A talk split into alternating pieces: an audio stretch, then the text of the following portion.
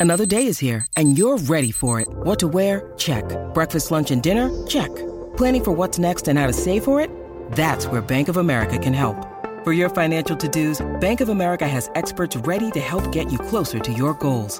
Get started at one of our local financial centers or 24-7 in our mobile banking app. Find a location near you at bankofamerica.com slash talk to us. What would you like the power to do? Mobile banking requires downloading the app and is only available for select devices. Message and data rates may apply. Bank of America and a member FDIC. Quindi, spiegami bene.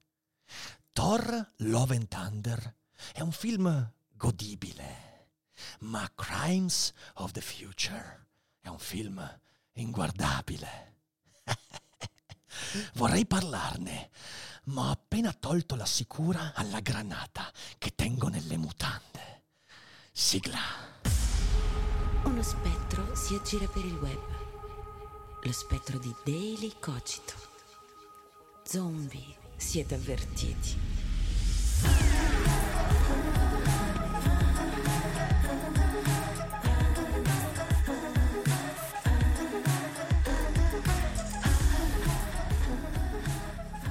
Amo il cinema. Il cinema è il paese che amo e lo amo in molte delle sue forme. E qui su questo Daily Cogito, dal titolo provocatorio La Marvel ha distrutto il cinema, non voglio in realtà smerdare la Marvel. Voglio fare un ragionamento un po' ampio perché mi sembra che stia accadendo qualcosa di brutto al modo con cui ci relazioniamo collettivamente, pol- pubblicamente, al cinema. E questa cosa non mi piace particolarmente. Quindi bentornati su Daily Cogito. Parto subito ringraziandovi per l'accoglienza, sia con Feed. Stamattina abbiamo fatto una puntata che ha raggiunto 1100 spettatori in live, quindi vi faccio un applauso. È stato veramente molto bello, molto soddisfacente.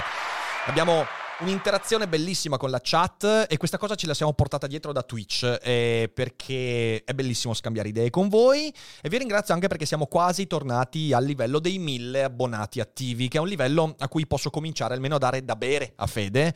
Poi per il cibo dobbiamo arrivare a 1300 1400 quindi Fede farà un po' di digiuno ancora per qualche tempo però va bene così intanto bevi bevi pure. Bravo Fede bravo.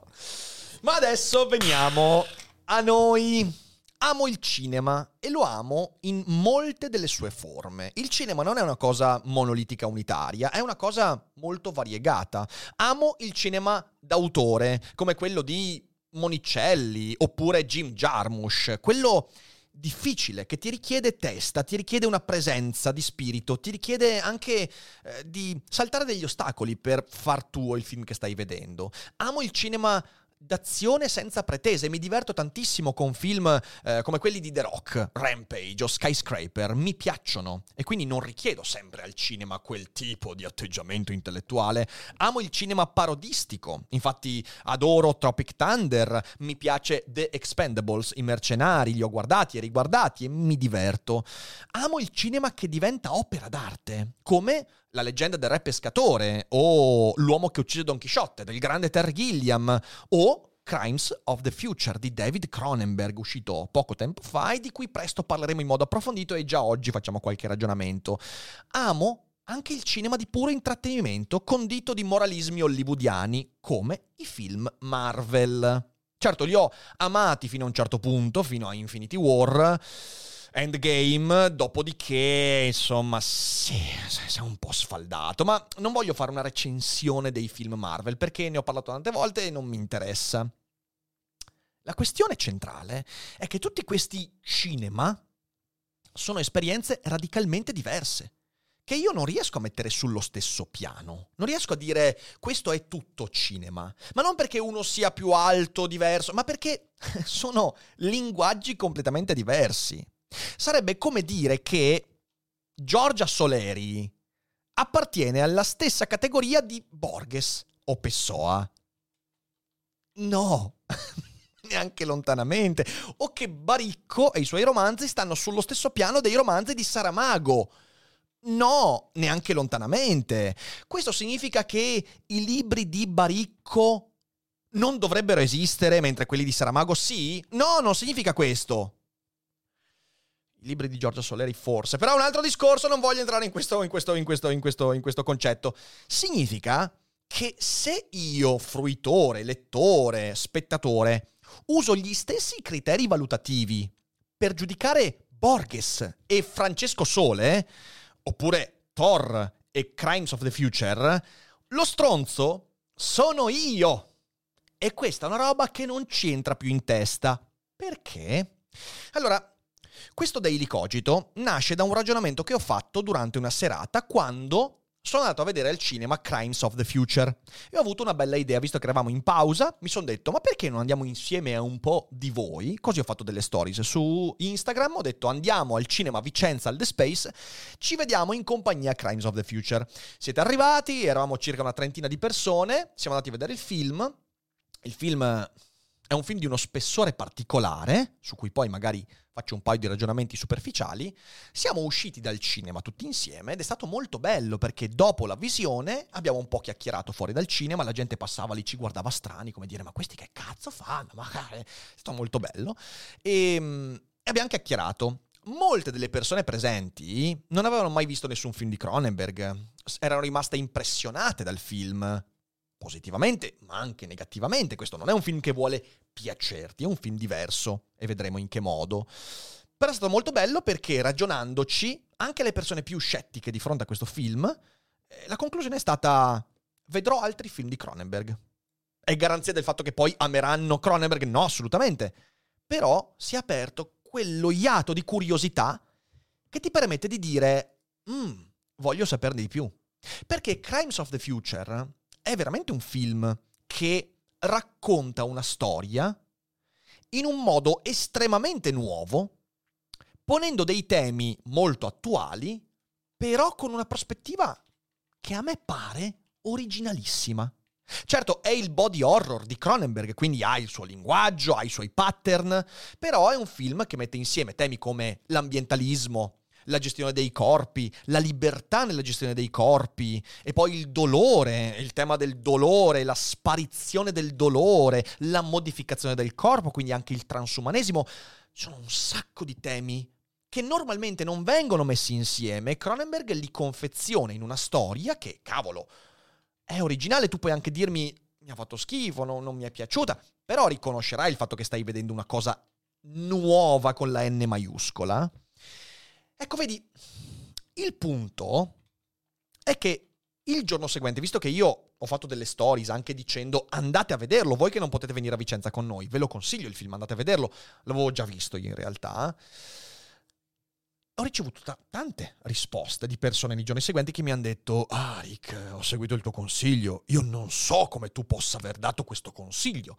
Gente che mi dice ah Rick questo film è uno schifo ma, ma come si fa a dire che è un bel film? E gente che smerda Cronenberg. E un po' mi sono girati i coglioni ma non perché Cronenberg vada difeso. Cronenberg è un maestro del cinema ha bisogno delle mie difese ma perché c'è un atteggiamento che mi piacerebbe sviscerare un po' insieme a voi. Vedete, il punto non è che tu debba per forza apprezzare Cronenberg, ma ci mancherebbe. Il punto è che forse non hai davvero visto Cronenberg perché sei andato al cinema con le aspettative che ti porti dietro quando guardi quella cacata immonda di Thor Love and Thunder. E non c'è nulla di male nell'andare a guardare la cacata immonda chiamata Thor Love and Thunder. Ma se hai quelle aspettative, fidati, quando guardi Cronenberg non capirai un cazzo. Ecco, vedete, il Marvel Cinematic Universe ha avuto un enorme pregio, che è diventato anche il suo più terribile difetto. Qual è il pregio? Il pregio è che ha portato al cinema in vent'anni e più milioni di persone, anzi meno di vent'anni perché mi sembra il primo Iron Man cos'è 2003, forse... Pr- primo Iron Man? Eh. No, dopo credo. 2004? Adesso controllo, vai Controlla, avanti. comunque. Eh, ha portato in un ventennio, diciamo così, al cinema. 2008. 2008? Ah, ok, quindi in 15 anni ha portato al cinema milioni di persone che altrimenti non ci sarebbero mai andate. Ha attirato un pubblico anche molto giovane che magari non sarebbero andati a vedere, non, non sarebbe andato a vedere altri film. Eh, Marvel, oh, che figata. Questo, questo parco giochi divertimento su uno schermo. Come dice Scorsese, cosa con cui sono molto d'accordo, quel cinema è più vicino a un parco divertimenti. Ma questo pregio si è tramutato nel difetto, cioè ha abituato le persone ad aspettarsi solo divertimento. Perché in fin dei conti la Marvel quello dà. Certo dà del divertimento, intrattenimento con quella morale hollywoodiana patinata che ti fa dire anche, ah vedi ho capito il messaggio del film, sono intelligente, e, e, però ti aspetti un po' solo quello, l'intrattenimento, la leggerezza, la battuta. Poi in questa terza, quarta fase è ancora peggio perché quando è arrivato Taika Waititi, volete togliere la cinepresa a Taika Waititi per piacere? Qualcuno vuole fargli cambiare mestiere? Che poi in realtà Jojo Rabbit è anche un bel film, cioè, però, però, quando ha messo piede nel Marvel Cinematic Universe tutti sono diventati rincoglioniti, tutti, dal primo all'ultimo. Vabbè, scusatemi, mi sono scattato. Taika, ti voglio bene non è vero, ha abituato le persone soltanto a quel tipo di divertimento. E anche qua, attenzione, a me piace divertirmi al cinema. Sono andato a vedere Bullet Train qualche, cos'è, due settimane fa. Film d'azione, bello, ha delle scelte registiche, comunque c'è un lavoro dietro, però un film cacciarone che ti fa ridere, ti fa divertire e sono uscito contento, un bel film, quindi non sono quello che dice io quando vado al cinema voglio uscire con l'animo più elevato perché ho imparato cose sull'universo. No, mi piace divertirmi, ma non solo divertirmi. Non può essere l'unico elemento che ricerco nel cinema. È come quando vado a una mostra d'arte, non posso solo dire ho visto cose belle, ho visto unicorni, ho visto colori, ho visto... No, cioè non mica solo quella l'esperienza dell'arte. Se fosse solo quella, l'arte si sarebbe estinta da millenni. E invece no, è ancora lì, perché ci permette anche di imparare cose, magari pure divertendoci ogni tanto. E se tu vuoi solo divertirti al cinema, va benissimo. Non ti sto dicendo che tipo di esperienza devi avere al cinema, cosa devi... No, no, va benissimo, vai soltanto per divertirti, ma ci mancherebbe. Ma ti devi al tempo stesso rendere conto che il cinema non è solo quello. Il cinema è tante cose. Cronenberg non vuole divertirti. Anzi, ti vuole mazzolare, altro che tram sui denti. Sono TGV ad alta velocità, uno dopo l'altro, che ti entrano e ti spaccano i denti e resti frastornato. Se Daily cogita tram sui denti, Cronenberg è uno Zeppelin, non diciamo mm, dove, ok? Evitiamo di dire dove. Cronenberg non vuole farti divertire, vuole farti pensare. Vuole porti dei temi anche molto complicati e vuole darti strumenti per dire, ah cazzo, ma sai che su questa cosa qua non ci avevo mai pensato, colpendoti anche visivamente. È un maestro del body horror. Quando lui ti mostra delle scene di body horror, eh, sei di fronte al... Sei di fronte al più grande artista cinematografico del body horror. Peraltro, quel film fatto con un budget ridicolo, perché a quanto pare ha fatto una fatica immane a trovare finanziamenti. E con questo clima cinematografico non mi stupisce neanche. Quindi sei liberissimo di non guardarlo, perché magari non ti piace vedere uno che tagliuzza organi dentro il corpo di qualcun altro, e eh? sei liberissimo, va benissimo, ma, ma, se vai a guardarlo ed esprimi un giudizio negativo, perché sei abituato a vedere quella cacata immane di Thor, Love and Thunder, oppure No Way Home, o sti, sti blockbusteroni, eh? allora qualcosa non va. Allora stai fraintendendo il ruolo del tuo giudizio. Trent'anni fa non avrei mai fatto questo discorso, non sarebbe stato necessario fare questo discorso, eh, perché importava poco il giudizio che le persone si tiravano dietro dal, dalla sala cinematografica. A eh, guidare un po' il sentiment, certo c'erano i risultati del botteghino e via dicendo, però era soprattutto la critica che diceva a ragion veduta cosa un film significava, che valore aveva. Eh.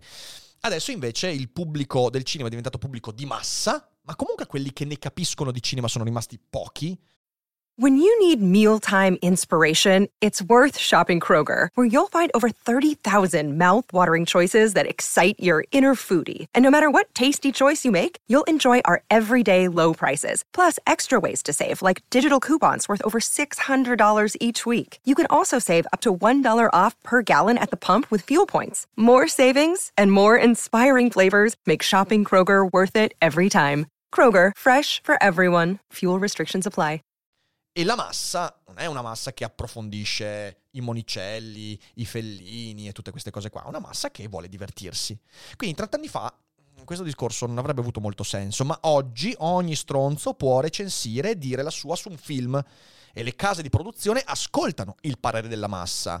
E io sono un po' preoccupato per il fatto che ormai il trend è quello di dare montagne di finanziamenti a eh, roba tipo Thor, Love and Thunder o Rings of Power eh, e invece poi Cronenberg fa fatica a prendere finanziamenti. E non prendete questa cosa come la lamentela solita stile Federico Frusciante che oddio santo Netflix, Netflix ha distrutto il cinema e non, è, non è questo ok? È semplicemente dire fermiamoci un secondo. Tu spettatore come stai usando i tuoi giudizi? Allora ragioniamoci. È un bene che tutti possano dire quello che pensano. E ci mancherebbe, sapete quanto io sia legato al fatto che su internet si sia aperta la possibilità di dire tutto quello che pensiamo di ogni cosa al mondo. E questo significa anche sentire le boh, cacate a spruzzo che vengono dette in giro per il mondo. Ci, ci mancherebbe, nessun problema. Ma è un male che l'espressione di questi giudizi sia quasi sempre guidata da una drammatica insipienza che non c'è dietro al giudizio un approfondimento. Tutti giudicano, ma solo pochi sanno il modo in cui giudicano e riflettono sul perché stanno dando un giudizio. Ora, il giudizio, questa è una cosa che ho detto svariate volte in passato, il giudizio è un comportamento complesso, è uno dei comportamenti più complessi della nostra esistenza. Non è un comportamento istintivo, è un comportamento molto razionale che può essere usato in modo istintivo e quindi in modo storto. Quindi un comportamento complesso e giudicare il cinema, che è un linguaggio artistico estremamente complesso, significa far incontrare due complessità. Se io prendo queste due complessità e le appiattisco entrambe, faccio un disastro. Molto spesso il giudizio che si esprime sull'arte, in generale l'arte visiva, estetica e via dicendo, non ha a che fare con l'opera in sé per sé, ma con il giudicante. Io posso andare a vedere una mostra di Daniel Hirst.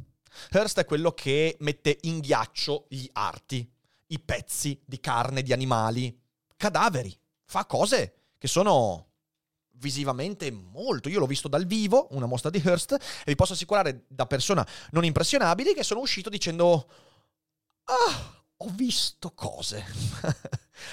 Ora vado a vedere Daniel Hearst e esco dicendo: No, no, no, no, no, mi fa troppa impressione non stai dicendo una cosa sulle opere di Hearst, stai dicendo una cosa su di te.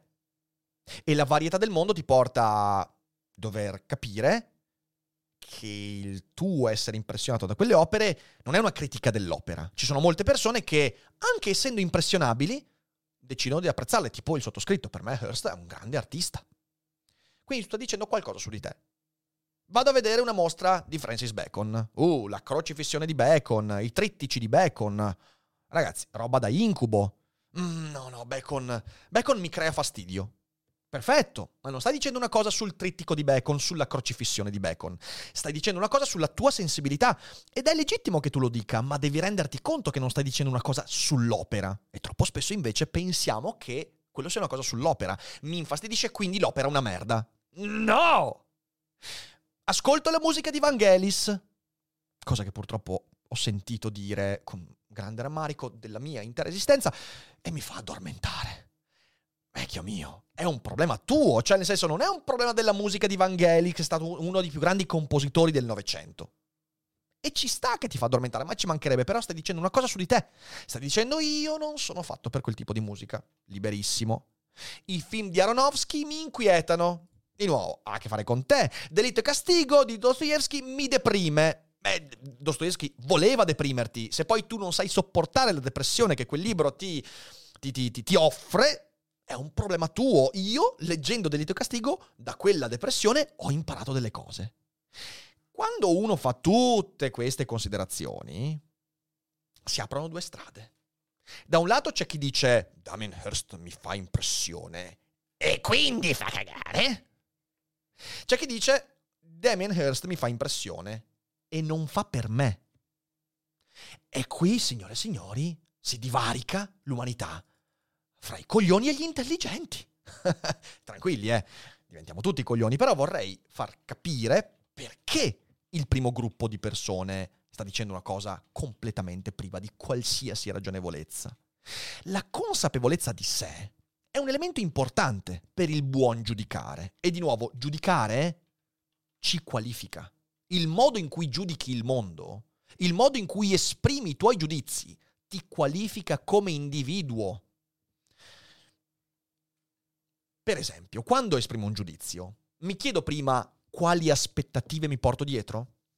Esempio del cinema, se vado al cinema guardando un film di Cronenberg, senza aver mai visto nessun film di Cronenberg, magari avendo visto il trailer che avrebbe dovuto farmi salire qualche lampadina, qualche, qualche ideuzza, qualche, qualche indizio. E vado con le aspettative di vedere un film di The Rock, Skyscraper. Se io esco e sono deluso o, eh, come dire, oltraggiato dalla visione, questo ha a che fare con il film o con le mie aspettative? Quali sono le aspettative che mi porto dietro? Ancora meglio, qual è il mio bagaglio? Qual è il bagaglio che mi porto dietro quando vado a vedere un film? Vado a vedere Cronenberg, ho visto un trailer, il trailer mi suggerisce che questo è un film particolare. Ho visto altri film di Cronenberg? Se non li ho visti, posso vedere il film ovviamente, ma magari posso tenere aperta la porticina di dire sì è vero, è un film che mi ha infastidito, magari mi sento allontanato, però magari mi guardo un altro paio di film perché, non so, mi mancano dei pezzi. Cosa sono abituato a vedere? Cos'è che ho dato da mangiare al mio cervello, ai miei occhi nel tempo? Se ho visto soltanto Lizzie McGuire, uh, Disney Channel e, uh, e Marvel, magari potrei fermare il mio giudizio e dire prima mi guardo un paio di cose in più. Poi magari comunque non mi piacerà, non farà per me però magari mi incuriosisco.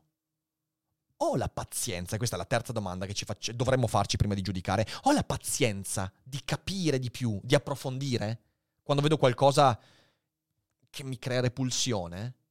Perché mi crea repulsione? Magari perché non ci ho capito un cazzo, magari, eh, potrebbe essere. Giudicare aspramente qualcosa, ma in realtà anche giudicare in modo idolatrante qualcosa, eh, senza aver riflettuto su queste cose, fa male a te, non fa male al film. Il film rimane un capolavoro anche se tu mi hai scritto una story dicendo una risposta alla story dicendo Eric come hai fatto a consigliarmi una fa- fottuta merda come quella. Sono scurrile oggi però va così ragazzi. Ehm, il tuo giudizio qualifica te, non l'opera.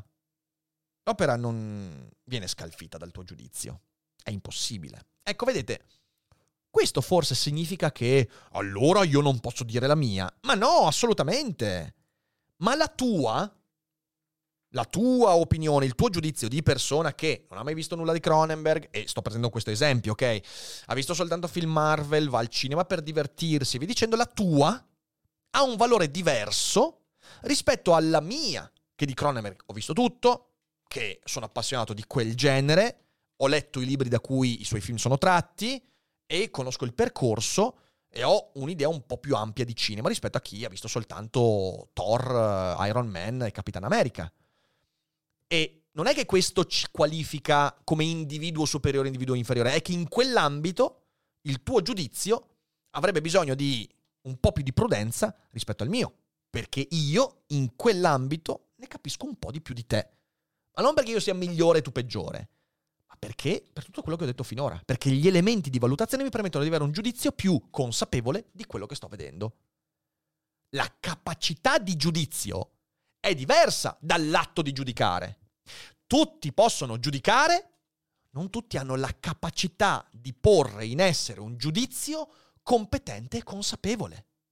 E io nel cinema faccio questo, probabilmente tu sei bravo in architettura e non ci capisco un cazzo. Ah, se vedo un palazzo costruito da Renzo Piano e io dico, eh, mi fa proprio cagare, tu sei assolutamente autorizzato a dirmi, guarda vecchio mio, guarda vecchio mio, capisci un cazzo. Aspetta, studia, guarda. Capite quello che intendo? E la stessa cosa si può dire su, da, dalla biologia al gioco di ruolo. Non capisco un cazzo di giochi di ruolo io. Non capisco un cazzo. Il giorno in cui dirò eh, Dungeons and Dragons è una cosa per nerdini sfigati, tu che sei appassionato e ne sai tanto, potrai dirmi, mm, vecchio mio, guarda, stai cacando fuori dal vaso. E ci sta. Posso criticare Crimes of the Future. Certo, è un film che ha dei difetti. Secondo me, difetti soprattutto legati al fatto che Cronenberg non, avevo, non, non ha avuto il budget che, che, che cercava, ok? Però com'è che posso giudicarlo? In modo competente. Per esempio, comparandolo ad altre opere di Cronenberg, ho visto delle critiche assolutamente condivisibili sul fatto che molti temi di questo film sono in realtà dei rimescolamenti di film precedenti, principal- principalmente Crash, Existence, Videodrome e La Mosca. Ci può stare, una persona che ha visto questi film può dire, beh, non ci trovo nulla di granché originale, io non sono d'accordo e potrei star qua due ore e mezza a spiegarvi perché secondo me è un'evoluzione di quei temi, però ci può stare. Un giudizio rispettabile, consapevole, che è on point. Posso andare a individuare qualche mollezza di trama, qualche pigrizia di scrittura, e ci può stare. Oppure posso criticare, come ho fatto in passato, Matrix 4, ma non dicendo che mi aspettavo Matrix 1 replicato. Non è quella una buona critica. Ma come ho fatto? Analizzando il linguaggio, le intenzioni dell'autore, autrice, la coerenza narrativa, comparandolo con altre opere simili, che sono per esempio la parodizzazione di un genere, e in quel caso mettere in essere una critica che ovviamente è sempre parziale e mia, ma che è a ragion veduta.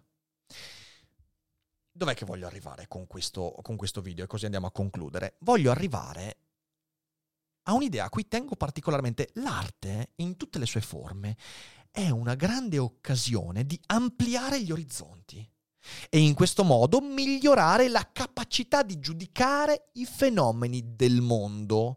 E quando impariamo a e quando miglioriamo la capacità di giudicare il mondo, diventiamo persone migliori, più aperte, più curiose, più, più adattabili anche. Ed è molto bello diventarlo. Non è che sia un obbligo diventarlo, ma imparare i limiti del proprio giudizio è una parte fondamentale della maturazione intellettuale di un individuo. Perciò, la Marvel ha distrutto il cinema? No, ma il pubblico che si è abituato a pensare solo in marvelesco, guardare solo in marvelesco, aspettarsi soltanto marvelescate, sta facendo un danno. E ovviamente io arriverò a 50 persone con questo messaggio e non è, non è certo qualcosa che sposterà, ma mi piacerebbe che i giudizi positivi o negativi su opere estetiche in futuro, almeno quelle 50 persone che ci ascoltano, Vacanze in Sicilia o in Sardegna. Con i traghetti GNV viaggi in relax, porti tutto quello che vuoi e ottieni super vantaggi. Col nuovo programma Fedeltà MyGNV accumuli punti viaggiando, ricevi un cashback del 20% e tanti sconti a bordo. Non c'è modo più conveniente per andare in vacanza. Scopri i dettagli su gnv.it. Fossero più consapevoli. Giudizi che ci accrescano e non che ci qualificano, che ci qualifichino come individui superficiali, guidati soltanto da incapacità di autoanalisi e quindi incapacità di giudicare bene. Questo è quello che pensavo e prossimi, una delle prossime puntate la dedicherò a Cronenberg e al suo Crimes of the Future, così facciamo anche una bella analisi di questo grande capolavoro. E niente ragazzi, io vi ringrazio per essere stati qua con noi come sempre. Eh, abbonatevi, sostenete quello che facciamo, cerchiamo sempre di portarvi il meglio del meglio. Ovviamente la programmazione la trovate tutta quanta sui social, però vi ricordo brevemente come è scandita la giornata su Daily Cogito YouTube. Ok, tenetevi forte perché sono tante le pubblicazioni che facciamo. Allora, come funziona la giornata su Daily Cogito? Mi prendo questo minuto per spiegarvelo bene. Alle 7 del mattino esce su YouTube e su Spotify, Apple Podcast, quindi in formato podcast, il Daily Cogito che è andato in live il giorno prima, alle 7. Dopodiché alle 10, per soli abbonati, esce su YouTube, sezione community, il sondaggio per decidere il tema di feed del giorno seguente. Alle 12 andiamo in live su YouTube con il feed del giorno presente, con il tema deciso il giorno prima, e dura circa un'oretta, un'oretta e un quarto. La live, venite a trovarci, feed è una bellissima rubrica, e la rubrica poi è anche vedibile in differita per gli abbonati su YouTube. Poi alle 14 esce in formato podcast, quindi solo su Spotify, Apple Podcast, Google Podcast, Spreaker e via dicendo, il feed del giorno precedente so, è un casino, ma se trovate l'infografica vi sarà più chiaro. E poi alle 18 o alle 21, perché alle 18 il daily cogito normale, alle 21 quando c'è monografica o special cogito, il daily cogito live, che poi verrà pubblicato in differita alle 7 il giorno dopo su YouTube e su Spotify. Questa è la giornata di YouTube. Abbiamo una ricca programmazione, riusciamo a mantenerla con l'alta qualità che vedete grazie a voi, grazie al sostegno, agli abbonamenti, alle donazioni, quindi insomma dateci un'occhiata e non vi pentirete dei servizi che vi porteremo. Grazie mille per aver seguito, ci vediamo molto presto, non mi ricordo come l'outro della sigla, quindi io vado a caso e vi saluto, un abbraccio a tutti e giudicate bene, cazzo, dai, su!